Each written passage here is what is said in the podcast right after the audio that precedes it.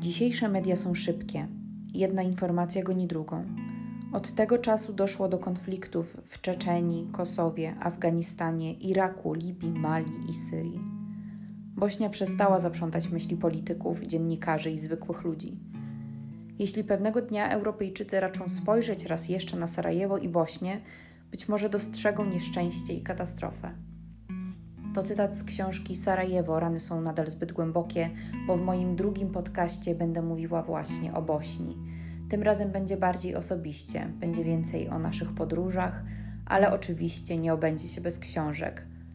Zapraszam Was na podcast numer dwa już w tę niedzielę.